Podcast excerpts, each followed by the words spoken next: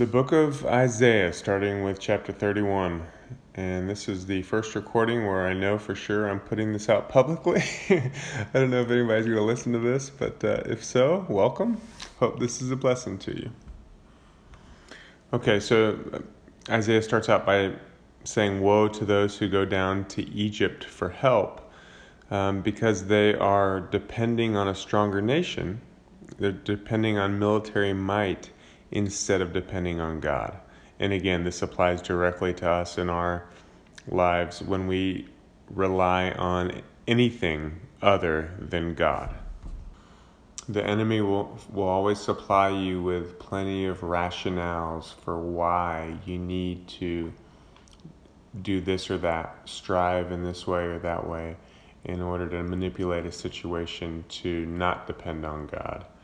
But the true way of life is to depend on God, to look towards God for the answer. So God says, The Lord will stretch out his hand, and he will help, and he who helps will stumble, and he who is helped will fall, and all of them will come to an end together.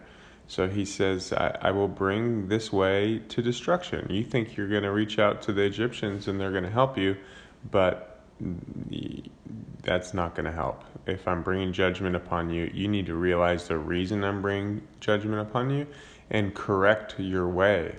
Get back in line with my wonderful vision for your life, my plans for your life, instead of going harder for your own way and devising your own protection. It will not stand against me. But verse 5, he says, But like flying birds, so the Lord of hosts will protect Jerusalem. He will protect and deliver. So he says, Turn to me, I will protect you, I will rescue you. The difficulties will pass over you. Return to him from whom you have deeply defected, O sons of Israel. For in that day every man will cast away his silver idols and his gold idols, which your sinful hands have made for you as a sin. So, yes, it takes correction, repentance, turning around, and going the way that God has for you. But you will actually realize it's a much better way than your own way, and you'll be protected from the time of trouble. That doesn't mean it's easy when we have to throw away all our idols. We have many idols in our hearts, and we become they become a crutch to us. They become the way that we know as life. But actually, true life is much better. So it's difficult. Uh, it, it's a it can be a painful process to have these things removed from us. But when we come to the other side of that, we realize how much more wonderful and how blessed we are through this process, through this new life. And then he will bring his hand down on those that come against you. In this case, it's the Assyrians. And declares the Lord, whose fire is in Zion and whose furnace is in Jerusalem. He is almighty. Let his fire burn in you, which will burn up the chaff within you but then it, you become this mighty burning bush. And then we're on to 32. Let me just put those two thoughts together before I move on. Um, so, having a fire burn up the chaff within us, that's obviously painful, right? It's painful to get burned. When we have parts of us that are still alive to the world, it hurts when they die. But once we are dead to the world, then this fire burns within us and it does not consume us because we are dead to the world and alive to the Spirit, to God's way of life. And then this fire burns freely within us without causing any more pain because we are dead to that pain, dead to that world, dead to death and sin. And now 32. And what will that life look like when, when, when he has established a kingdom with many people that are like this? Behold, a king will reign righteously, and princes will rule justly. Uh, God will be the King of Kings. Jesus will sit on high. And princes, those are the many matured sons of God who have been, who have died off to this world, who have this flame burning within them, will rule justly. Each will be like a refuge from the wind and a shelter from the storm like streams of water in a dry country, like the shade of a huge rock in a parched land. Uh, so uh, I, I, used to be a huge Bob Dylan fan, and my friend Van gave me a uh, a CD recently with "Shelter from the Storm." So again, whenever I see uh, songs with lyrics from Scripture, it uh, touches me. Then the eyes of those who see will not be blinded, and the ears of those who hear will listen. So you see, earlier Isaiah had talked about, and Jesus quoted this. Remember? I think I think it's quoted multiple times in Scripture. I think Paul quotes it as well. Um, you have eyes, but you can't see. You have ears, but you can't hear. Right? Isaiah said that earlier. Well, now he's saying, in this day, when he has God ruling on high and princes ruling as refuges from the storm, that those who come from a parched land they come into the shade or you know like streams of water in a dry country they come to the water the living waters then all of a sudden their eyes are open. They can see their ears are open. They can hear the truth. The mind of the hasty will discern the truth and the tongue of the stammerers will hasten to speak clearly. No longer will be the, the fool be called noble or the rogue be spoken of as generous so he's talking about restoring the original intention of the world and of mankind, which is that God would raise up a family, many sons who are raised up in his way, that he raises up to be like him, to have his wisdom, his love, his truth, his righteousness, and that they can share it with all of creation. And so you see this process of transformation where people, because we're all born in Adam uh, as fallen creatures who have our own way of thinking, our own way of life. And he, but these that he has placed can then be a blessing to these others and help transform them so that they can come in this and then be a blessing to others and his kingdom multiplies in this way. No more will we be ruled by fools. And, and this is a you know, this is a spiritual reality. We're not talking about the governments of the world. So he's been talking through seven of uh, of the wicked and the fool, but then in eight he says, "But the noble man devises noble plans, and by noble plans he stands." So the king's family is noble, and all of a sudden he stands in righteousness. Rise up, you women who are at ease, and hear my voice. Give ear to my word, you complacent daughters. Within a year and a few days you will be troubled, O complacent daughters for the vintage is end, ended and the fruit gathering will not come. So he, he's calling people to, there is a better way. Rise up and come to this way. Be troubled, you complacent daughters. Strip, undress, and put sackcloth on your waist. Like, your, your way is not working for you, and it's not going to work, and it's going to come to a terrible end. So instead, 12, beat your breast for the pleasant fields, for the fruitful vine realize that there is a better way, my way, the, the Lord God's way, and come to that way because that is your salvation. That is, is your joy. And then starting 14, he starts um, contrasting the way, and if, if you think about like the palace or the city being Jerusalem, um, the that was the you know the capital of God, right? In the time of Isaiah, um, and, and, now you have um, you know the the church would be that, right? The church system, which has kind of gone its own way. It's never really taken hold of the life of God that He intended, and so. So, because the palace has been abandoned, the populated city forsaken, hill and watchtower have become caves forever, a delight for wild donkeys, a pasture for flocks until the Spirit is poured out upon us from on high, and the wilderness becomes a fertile field, and the fertile field is considered as a forest. Then justice will dwell in the wilderness, and righteousness will abide in the fertile field, and the work of righteousness will be peace, and the service of righteousness, quietness, and confidence forever.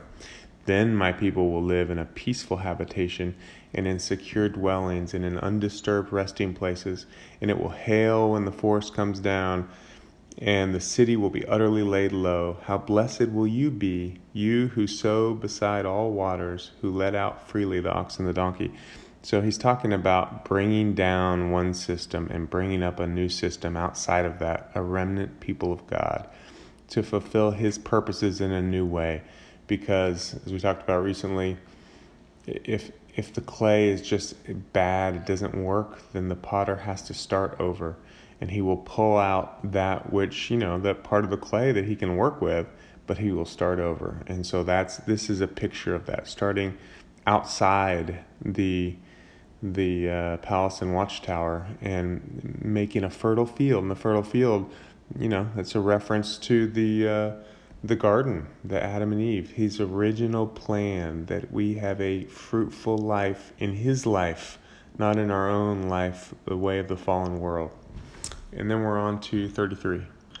And then he has, he says, Woe to you, O destroyer. So, I honestly think this also kind of applies to today as well, but I'm, I'm not going to, I don't want to be about modern events because you can see this was happening back then. So these, these kind of, there's principalities, there's spiritual realities that are moving in the world. And when they interact with the world, they look differently uh, as times go on, but the spirits behind them are the same and he's basically God's basically saying, "I will raise up uh, destroyers to accomplish my judgment and my purpose." But if the destroyers think that all of a sudden they're good, no, um, I will bring my judgment on them as well. I'm just using them for a purpose, and they will realize this this judgment as well. As soon as you finish destroying, you will be destroyed. So, what is the answer for everyone? O Lord, be gracious to us. We have waited for you. Turn to the Lord. This is starting in 5. This is an awesome word for today, this day that we live in. The Lord is exalted, for he dwells on high. He has filled Zion with justice and righteousness. And he will be the stability of your times, a wealth of salvation, wisdom, and knowledge. The fear of the Lord is his treasure. So while all that judgment is going on out there, all those difficulties, he is full of justice and righteousness. He is exalted. He is reigning from on high. He is stability to you, salvation, wisdom, and knowledge. If you come up His holy mountain, and He, he is available. Pull out from the ways of the world, disengage from it, and come up His mountain.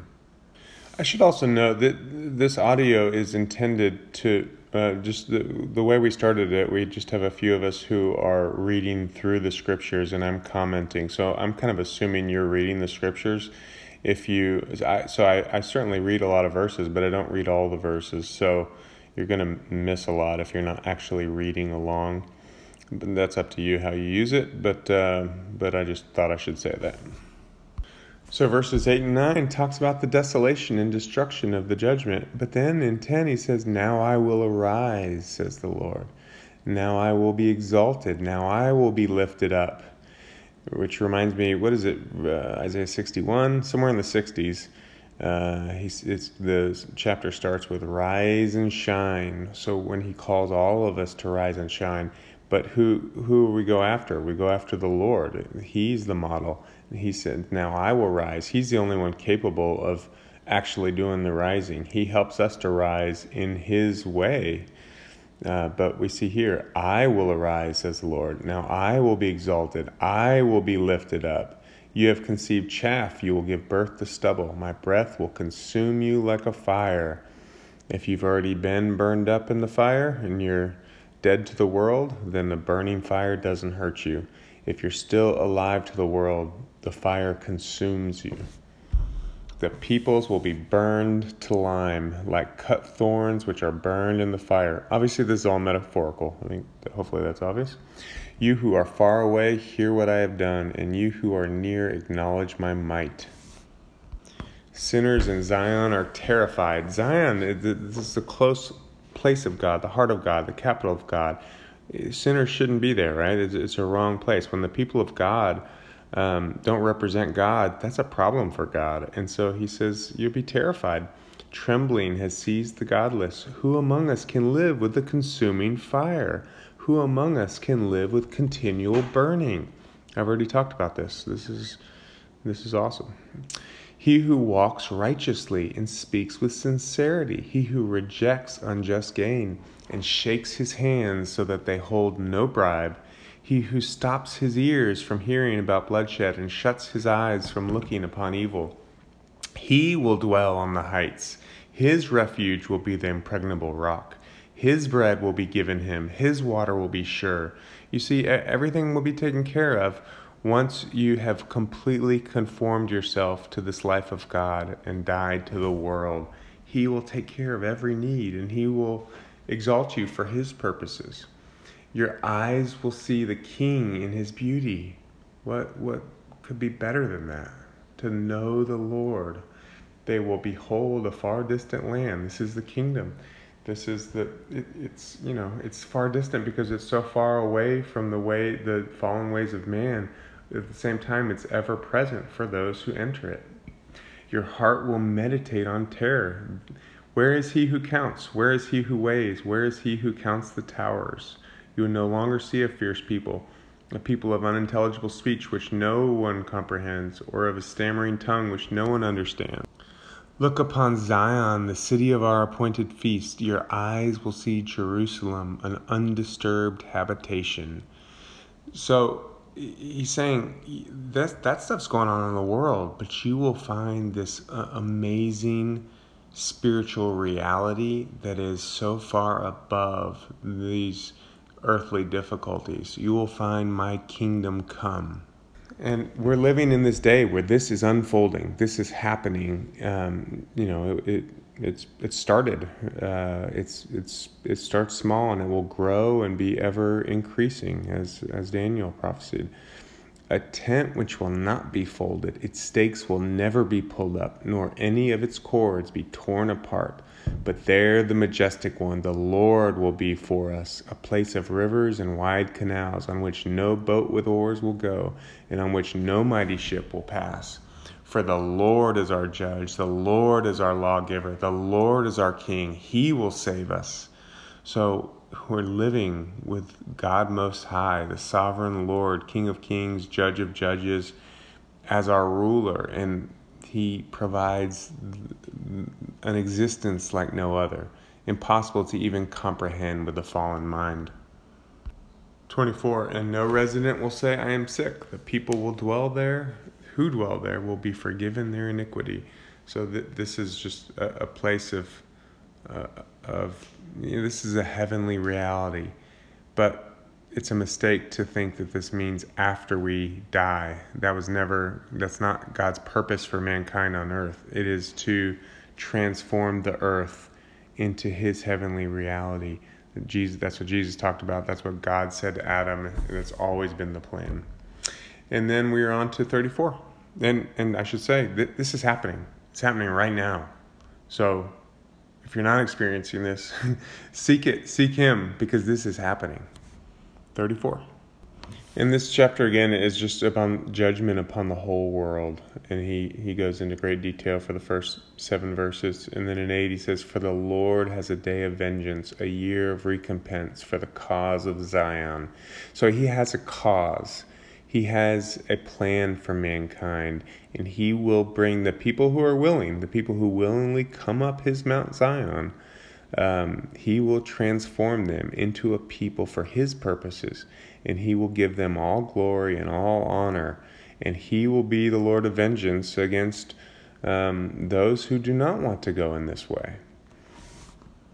The only specific nation mentioned in this chapter of judgment on the whole world is Edom. And remember, Edom is Esau. And Esau was the one that traded his spiritual birthright for a bowl of soup. He so he, Edom represents uh, carnality, worldliness, a way of the world apart from God. And so you see this judgment against all worldliness. And um, and then, you know, the, the end of the chapter talks about, and his spirit gathered them, his mouth commanded them. He cast the lot for them, and his hand has divided it to them by line. They shall possess it forever. From generation to generation, they will dwell in it. So he does talk about a people that have escaped this worldliness and come into his life. It's a totally different life, and he has it available to all who seek it and find the hidden path into it. And then we're on 235. So, what will happen for, for those who do come up his mountain, who seek his way? The wilderness and desert will be glad, and the Arabah will rejoice and blossom. Like the crocus, it will blossom profusely. So, the crocus is a, flower that it's like the first to bloom. So, you can have snow. We don't have that here, but in in places where it grows, uh, they, they'll have snowy ground, and all of a sudden a crocus will come popping out of it, which must be a pretty crazy sight to see a flower popping out of the snow. Uh, and rejoice with rejoicing and shout of joy. The glory of Lebanon will be given to it, the majesty of Carmel and Sharon. They will see the glory of the Lord, the majesty of our God. There's really nothing better than seeing the glory of the Lord, the majesty of our God, of humbling ourselves and realizing He is God. He is all powerful, all knowing, all loving. And when His glory shines, there's nothing better. And, and you're invited to enter into that.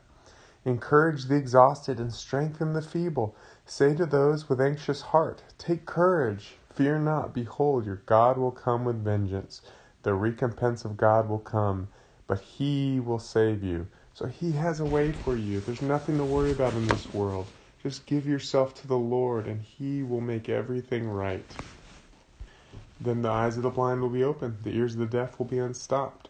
All of a sudden, we will hear and see like never before we're not experiencing this world with all the faculties that we were designed to experience it with. We're, our faculties are a fallen nature. They, we're missing, when we're living according to the way of the world, we're missing the reality, the three dimensional or four dimensional reality of life as it was designed for us. And He wants to open that up for us.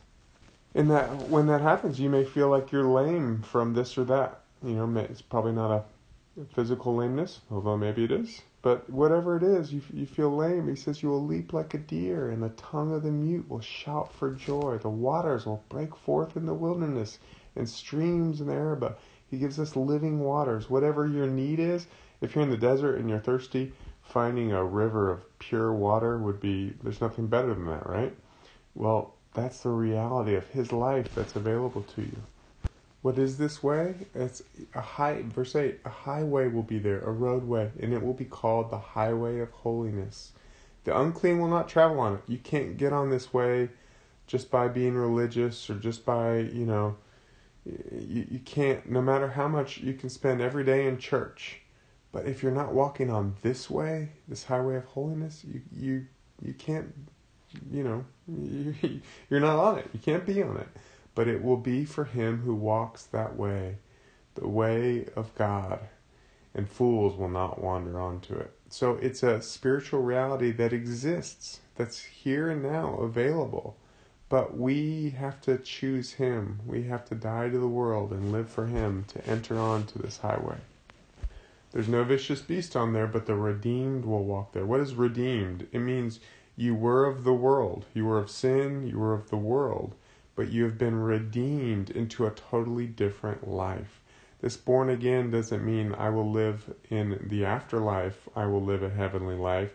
No, it means born again into a totally different life, a totally different way of thinking, a totally different way of living. And then when you are redeemed in this way, you will walk there.